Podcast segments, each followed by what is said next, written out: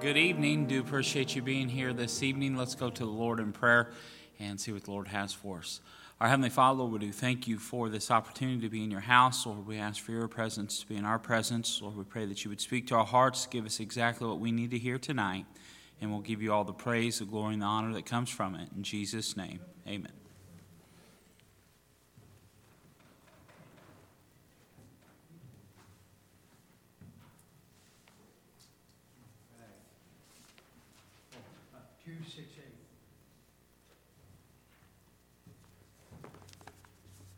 All right. Good evening. Good evening. Uh, let's turn to page uh, uh, two sixty-eight. Page two sixty-eight.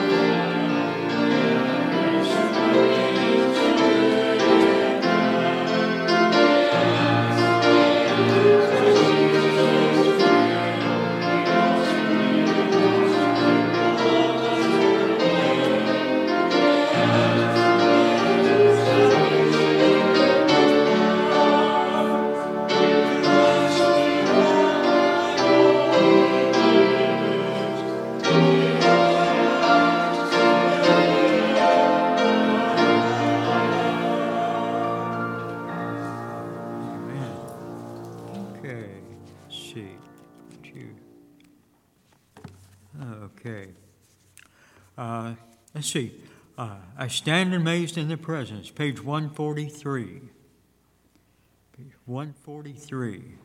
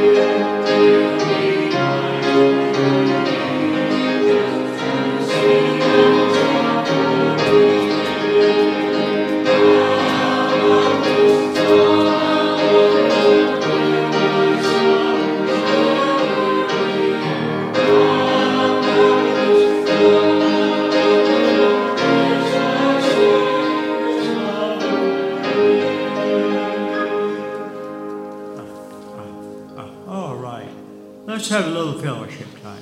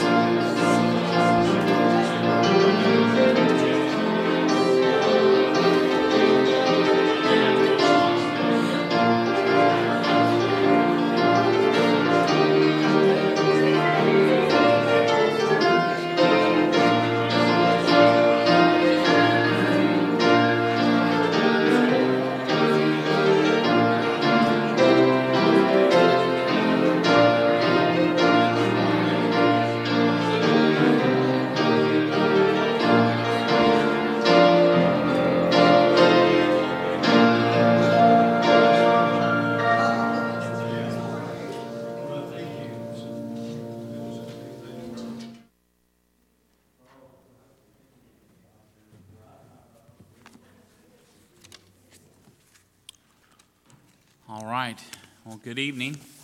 Do again appreciate you being here uh, this evening. Good to see the Hutchisons back from uh, being a couple weeks of snowbirds. Uh, but anyways, we love birds and snowbirds. So uh, he'll have to show you his uh, some the couple that he met whenever he was on vacation, and uh, they were they were a little crazy. No, uh, we do appreciate the, them being back, and uh, good to see each one of you. Uh, we're going to look at, the, you know, since it's the beginning of the year, I wanted to look at uh, a thought of uh, in the beginning, in the beginning. The Bible says in Genesis one one, uh, in the beginning God created the heaven and the earth, and the earth was without form and void, and darkness was upon the face of the deep. And the Spirit of God moved upon the face of the waters, and God said, let there be light, and there was light. You see, Genesis is a book of beginnings. That's where we're going to be this evening, in the book of Genesis, chapter number three. But the book of Genesis is a book of beginnings. Nearly everything that we know about mankind began in the book of Genesis. Uh, the beginning of man, the beginning of time as we know it, and the beginning of organic growth and things such as that. In Genesis chapter two, we uh, we begin uh, we see the beginning of woman, and uh, um, and then in chapter number four, the beginning of worship, also uh, the beginning of death. And so in Genesis, uh, we see the beginning of all things. And as we proceed through Genesis, we see uh, the beginning of nations and governments and kingdoms, and we find the beginning of slavery and jealousy and idol worship. But this evening I want to focus on Genesis chapter number three. Genesis chapter number three, very uh, wonderful portion of Scripture here, and, and I'm going to show you five very important things that we see uh, first mentioned here in the book of Genesis chapter number three. Uh, if you would turn there, we're going to read the first few verses here in Genesis three. The Bible says in verse one, now the serpent was more subtle than any beast of the field which the Lord God hath made. And he said unto the woman, yea, hath God said, ye shall not eat of every tree of the garden. And the woman said unto the serpent, we may eat of the fruit of the trees of the garden, but of the fruit of the tree which is in the midst of the garden, God hath said, ye shall not eat of it, neither shall ye touch it, lest ye die. And the serpent said unto the woman, ye shall not surely die. For God doth know that in the day ye eat thereof, then your eyes shall be opened, and ye shall be as gods, knowing good and evil. Let's pray. Our Heavenly Father, once again, thank you for this opportunity. Thank you for your word and how it speaks to us, and it's alive, and it's powerful, and it's sharper than any two-edged sword. Lord, we ask this evening, Lord, that you would speak through your word. Lord, show us some things and uh, that we would just learn, and uh, it will help us in our walk with you this year. Lord, I do thank you again for your love, your mercy, and your grace. Thank you for those who are able to come out tonight. Lord, for those who are unable, Lord, I pray that you would be with them. And you know, there are some that are sick and just uh, the weather and just different things. But, Lord, I pray that you would meet their needs physically, emotionally, and spiritually. Lord, I do thank you again for all that you do. We give you all the praise, the glory, and the honor that comes from it. In Jesus' name, amen. We're going to look at uh, uh, five things, and uh, pretty quickly tonight. I don't want to keep you long. And uh, but the first thing I want you to notice is the first mention of Satan. Satan is first, his first time mentioned is here, and uh, Satan's mentioned here. Satan was cast out of heaven. If you know uh, any the background here, in Isaiah chapter number fourteen, verse twelve, it says, "How art thou fallen from heaven, O Lucifer, son of the morning? How art thou cut down to the ground, which didst weaken the nations?"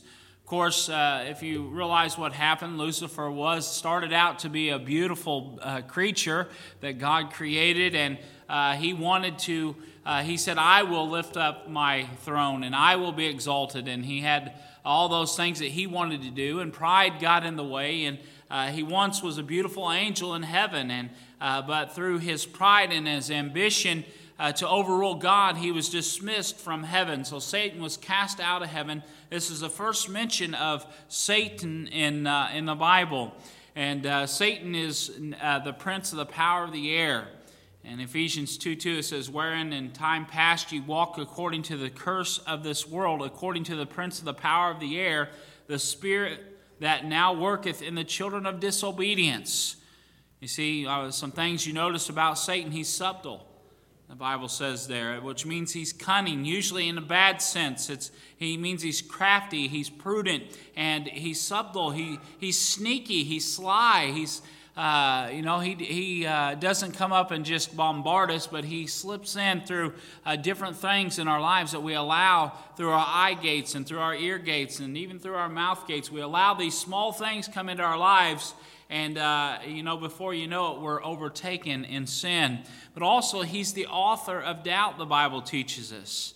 Notice here, and he says, "Yea, hath God said?" He caused doubt to come across Adam and Eve there. He's like, "Yea, hath God, well, did God really say this?" And uh, then he's the chief of all liars, the Bible says, "Ye shall not surely die."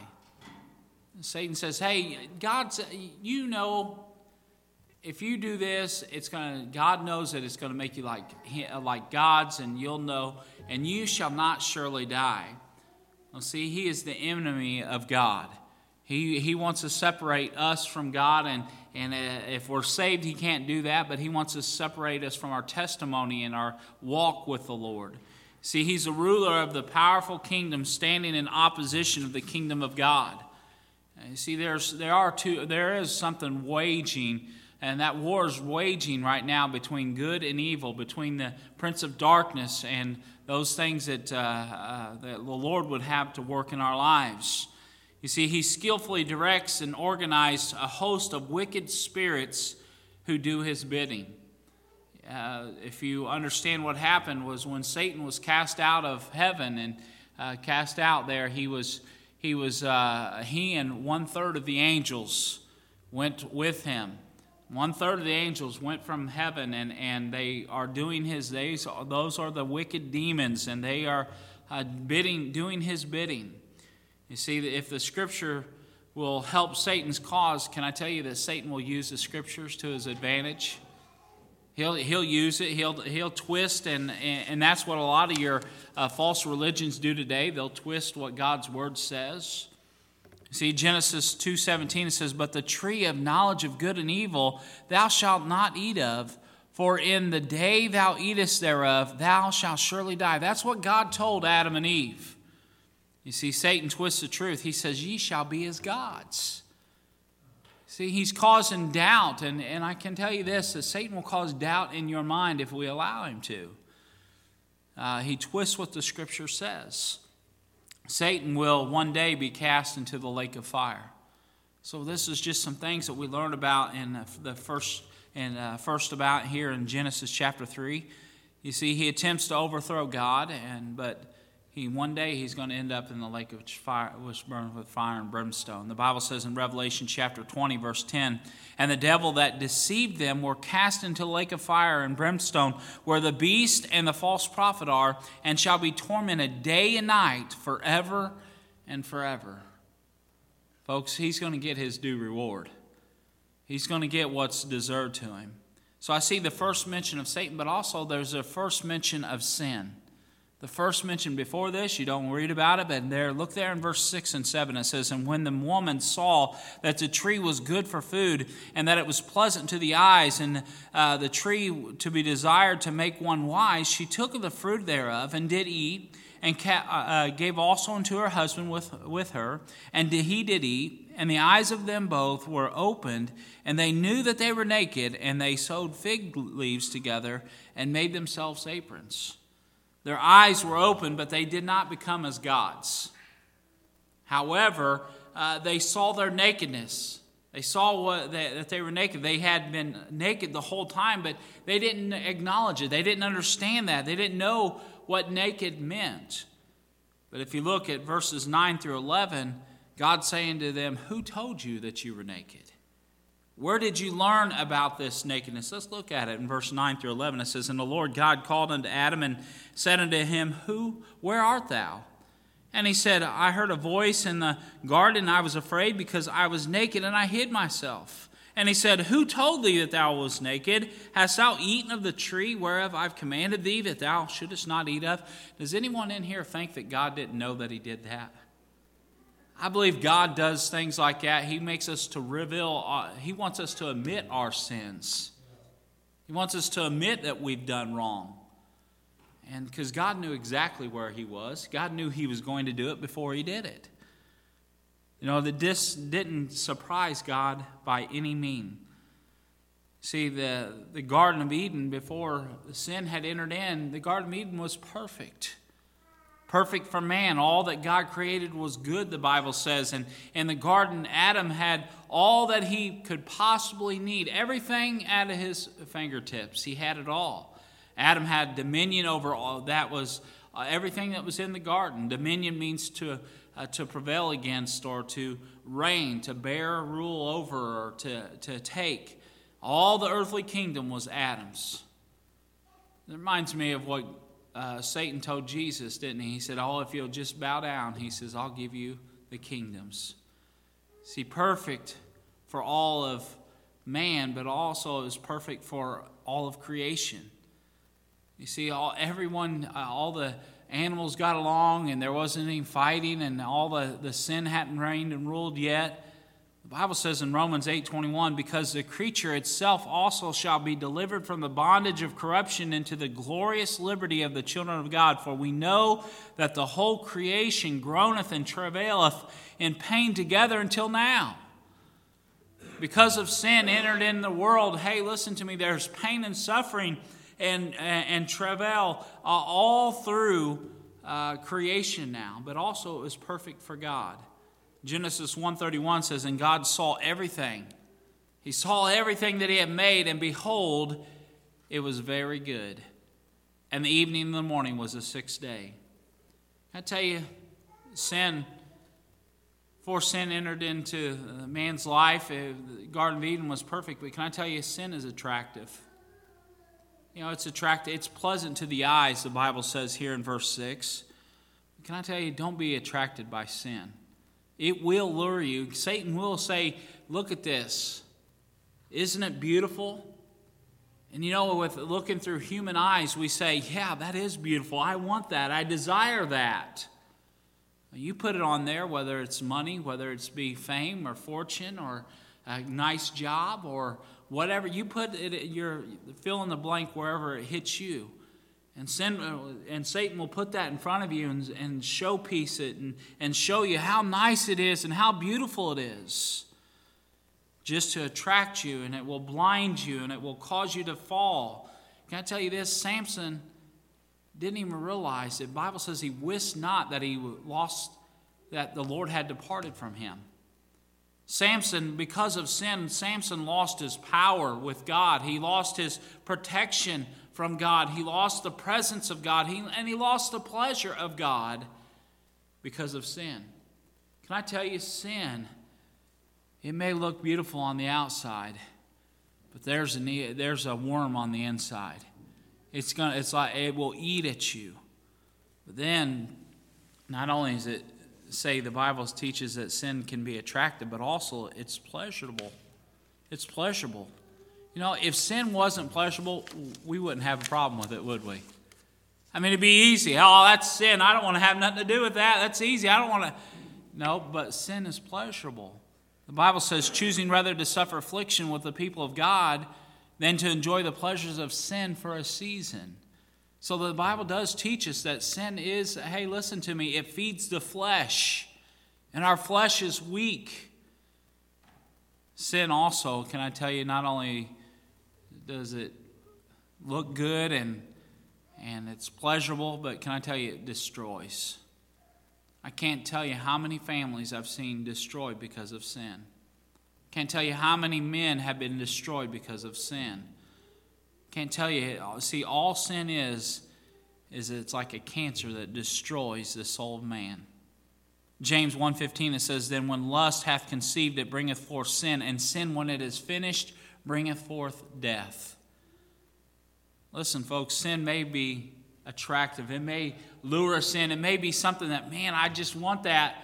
And I tell you that it will take you further than you want to go. It'll keep you longer than you want to stay. And it'll cost you more than you want to pay.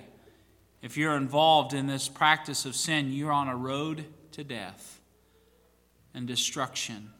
Notice what sin did to the family of Adam. There in Genesis four, five, it says, but unto Cain and to his offering he had not respect, and Cain was very wroth, and his countenance fell. And the Lord came and said unto Cain, why art thou wroth, and why is thy countenance fallen? If thou dost well, shalt thou not be accepted? And if thou dost not well, sin lieth at the door. And unto thee shall be his desire, and thou shalt rule over him. And Cain talked with Abel his brother. And it came to pass, when they were in the field, that Cain rose up against Abel his brother and slew him.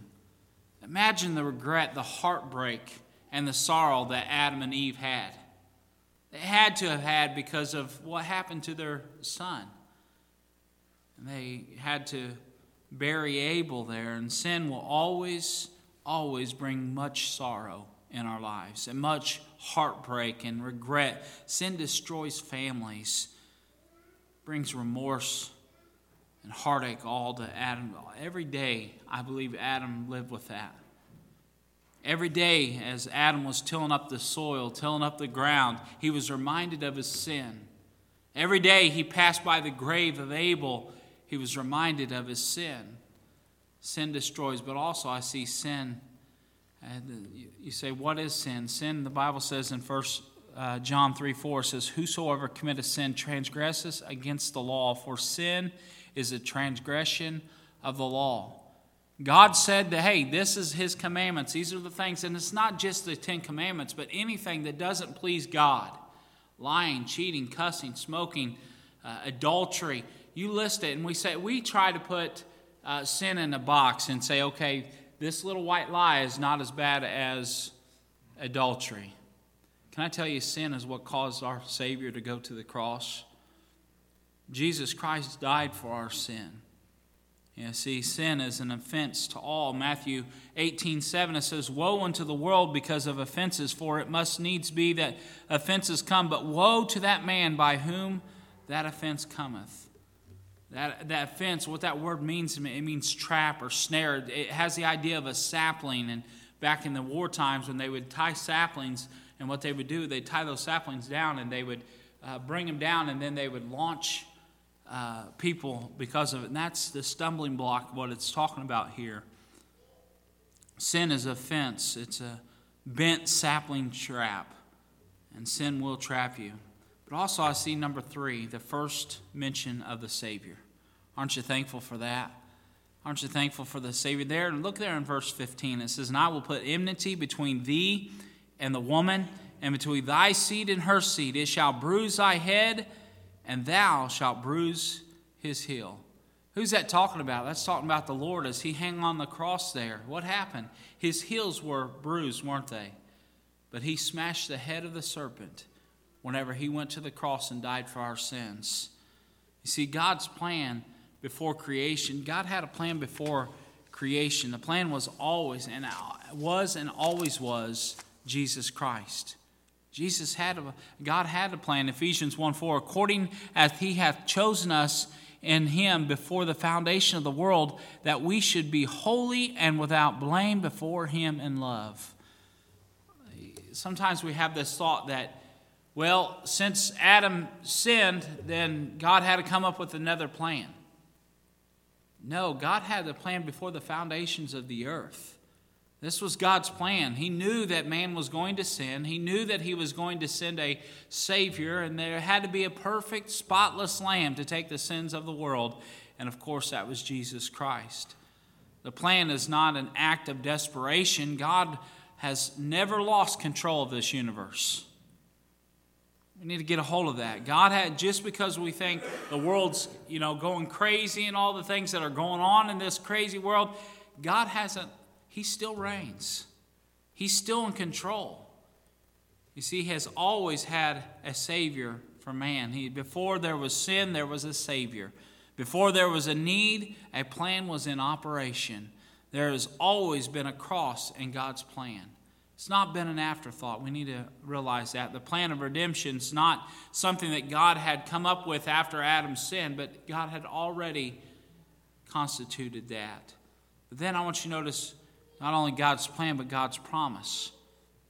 If you're not a Christian, this is what it's for. The Bible says, and as Moses will lift up in the, uh, uh, lifted up the serpent in the wilderness, even so must the Son of Man be lifted up, that whosoever believeth in him should not perish, but have eternal life. For God so loved the world that he gave his only begotten Son, that whosoever believeth in him should not perish, but have everlasting life. For God sent not his Son into the world to condemn the world, but the, that the world through him might be saved. He that believeth on him is not condemned, but he that believeth not is condemned already.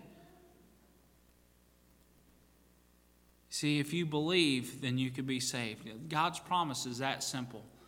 I know there's been some that have been dealing with uh, some folks about salvation, and uh, they're having a hard time. Some of them are having a hard time with understanding the simplicity of the gospel and the simplicity of salvation. It's that easy. You realize you're a sinner. You realize that you can't save yourself. You ask the Lord to forgive you of your sins and come into your heart and save you. It's that simple. It's God's promise. If you ask him, he'll forgive you. If you mean business with God, he will mean business with you. But then I want you to notice God's procurement for his people. There in Romans eight thirty-two, it says, he that spareth not his own Son, but delivered him up for us all, how shall not with uh, how shall he not with him also freely give us all things? God's so good to us. God's given us the, pro- the plan. He's given us the promise. And he's promised to take care of us. Then I want you to notice, number four, I want you to notice the first sentence, the first mention of the sentence. Look there in verse sixteen. It says, unto the woman he said, I will greatly multiply thy sorrow and thy conception. In sorrow thou shalt bring forth children, and thy desire shall be to the hu- to thy husband. Now, I don't, I'm not trying to be ugly. I'm not trying to be mean. But God intended the husband to be over his wife. God intended for the husband to be the leader of the home. Not only that, but God intended the men to be the leaders in the church. The problem with most churches today is that the women have to take the position that's not theirs to take. I'm not trying to be mean. I'm just telling you what the Bible teaches, that we are to be the leaders, men. God's, that's what God has put us here on earth for, to be the leaders of our homes and of our church. Of course, we're under chef as uh, Jesus Christ is over the church, the head of the church. The pastor there is to be the under shepherd, and the deacons are there to be spiritual help And uh, and that's the that's what God ordained to, to be. And so we need to understand that. Men are instructed to be the leaders. Look, look there in Genesis three seventeen, it says, "And unto Adam he said, Because thou hast hearkened unto the voice of thy wife."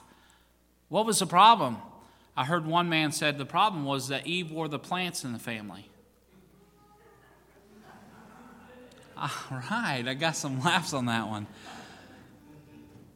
But that's that's the, the I, I think that's what God has shown us right here, is that if Adam, I, I mean God, I know God had a plan and God knew that it was it was going to happen, but Adam should have been the spiritual leader and said, "No, Eve, then we're not going to do this." Men, you need to get a backbone.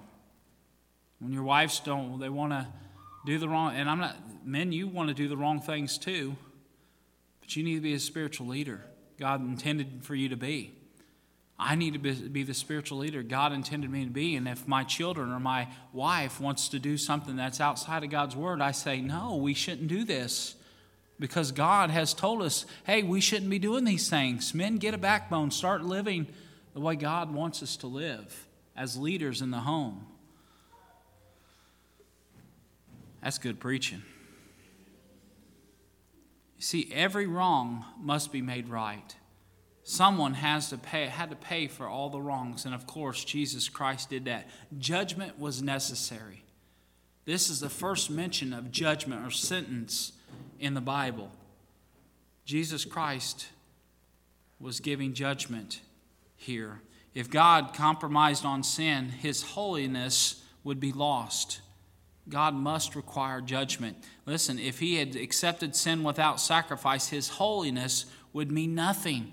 God is holy. Adam hearkened to the voice of his wife rather than the word of God. Folks, it's better to obey God rather than man. Don't permit anyone or anything to cause you to reject the word of God. Adam did, and it cost him a great judgment.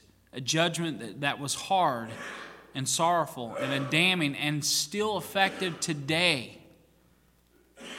Genesis three twenty-four says, "So he drove out the man, and he placed at the, the east of the Garden of Eden cherubims and the flaming sword which turneth every way to keep the way of the tree of life." Imagine with me as Adam leads his wife out of their home and out of the, the vile wickedness outside of the protection of God. See, judgment's no respecter of persons, folks.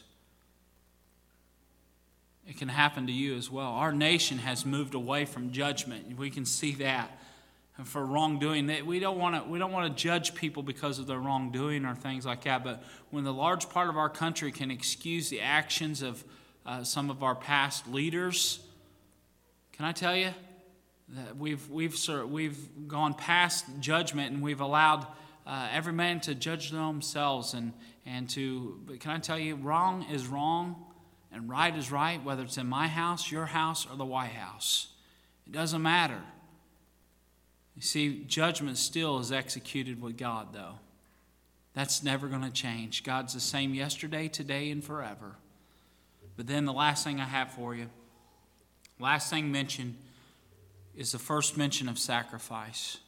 Where would we be without the sacrifice of Jesus Christ? There in verse twenty-one it says, "Unto Adam also and to his wife did the Lord God make coats of skins and clothe them." God, who was sinned against, made a sacrifice for the sinner. The sinner could not make his own sacrifice. Their nakedness was now oppressive to them, and they didn't know they were naked before they had sinned. Now they must be covered because of their sin. God, who was perfect, made a sacrifice for the perpetrator. God's grace allows sacrifice for the guilty. Without God's sacrifice, the guilty would be doomed and damned forever. Aren't you thankful? Aren't you thankful for the sacrifice that Jesus Christ made when he left the portals of glory, took on a robe of flesh and blood, come down, uh, being born of a virgin, lived some thirty-three years on this earth without sin. There was no guile or sin found in him. He sacrificed his own life for you and for me. See, God took a took a living being and made a way to cover Adam and Eve's nakedness. In doing this, God was showing the world that a heavenly sacrifice was going to come. This was all foreshadowing. This was all foretelling what was to come. He said there in verse fifteen, he says, "His he uh, shall bruise his heel, and he shall bruise thy head." See, God was telling us right there in the beginning what God was going to do. He was going to send a Redeemer. He was going to send Jesus Christ. The heavenly sacrifice was born in a manger, grew up in a hostile society that was motivated by religious prejudice. See, Hebrews ten four says, "For it is not possible that the blood of bulls and goats should take away sins, but because of the blood of Jesus Christ." Folks, we have, we have a Redeemer. And our blood, our sin had been covered by the blood of Jesus Christ. If you're here today and you've been saved, folks, we've been redeemed.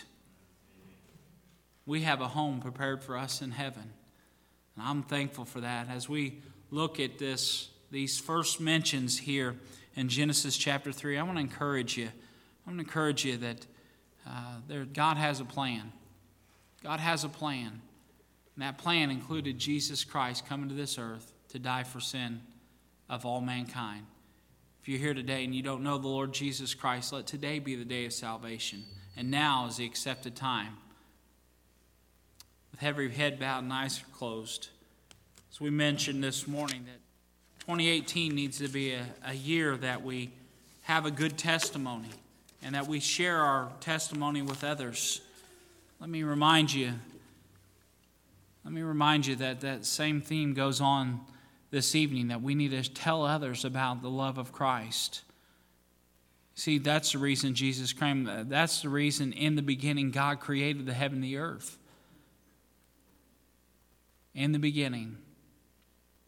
Heads are bowed and eyes are closed. You're here this evening, and maybe Lord put someone on your heart to share with you. Because can I tell you, there's a sentence coming down. Judgment's coming. The Bible says every knee shall confess and every every tongue shall confess and every knee shall bow at the name of Jesus. One day, one day, whether they want to or not, but every person will bow their knee to the Lord Jesus Christ. Maybe God put someone on your heart. I want to challenge you to just pray for them and ask God this year. If it's, if he gives you one person to witness to, may you be a witness to that person this year and pray for him every day. Our Heavenly Father, Lord, I do thank you again for your love, your mercy, and your grace. Lord, I do thank you for these first mentions here in Genesis chapter number three. First mention of Satan, Lord, how Satan came into this world to uh, try to destroy uh, uh, the cause of Christ. But we're so thankful that Uh, He's going to be sentenced one day. And Lord, his sentence is to be in eternal fire and brimstone. Lord, I'm thankful that there was a Savior that came. And Lord, that uh, the sacrifice that he made, Jesus Christ made for the sins of this world. Lord, I do thank you again for all that you do. May we give you all the glory and the praise in Jesus' name. Amen. Heads are bowed and eyes are closed. Brother Adam's going to begin playing softly.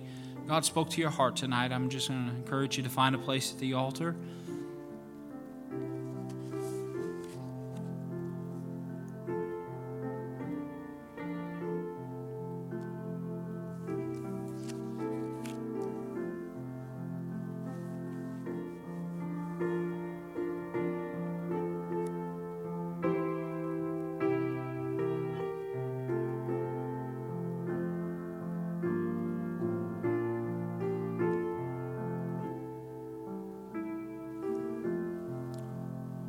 Let me give you a couple announcements as a couple of the men come forward. We'll take up this evening's tithes and offerings. Next Sunday is our Vision Sunday, and just kind of roll out the theme for uh, next year. Of course, you I mentioned this morning, but our theme up here is uh, I will lift up mine eyes unto the hills from whence cometh my help, Psalm one twenty-one, one. And uh, we'll be having these. We got these uh, T Vs instead of the, uh, uh, um, instead of the banners. And in the long run, it's going to save us money, but also we'll be able to put our missionaries up there and be able to hear uh, when our missionaries come in, be able to hear them and see the slides much clearer. And so I'm excited about that. I do appreciate, again, the men that were able to help us with that. And uh, so uh, then I want to mention on Sunday the twenty-first, January twenty-first, we're going to have a business meeting and uh, just go over our yearly uh, budget and things such as that. And then on uh, January twenty-sixth, as a teen activity, we'll be leaving the church at five o'clock, and that's uh, we're going to go to uh, Perfect North uh, uh, ski slopes there. All right, I think that's all the announcements I have. Brother David, sir, would you please ask a blessing?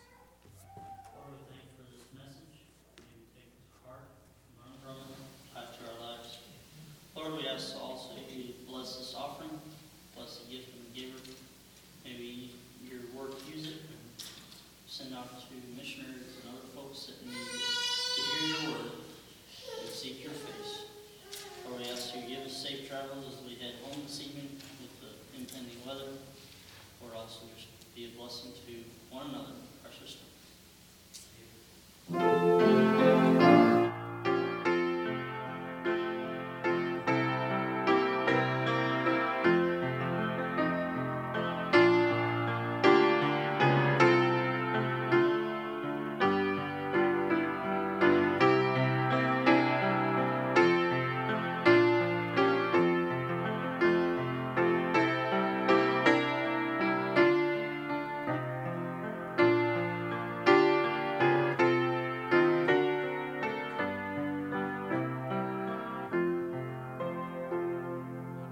Stand. We'll be clo- just uh, closing a word of prayer. And again, it's good to have Brother Greg back and Miss Suzanne back. Brother Greg, sir, would you close us in a word?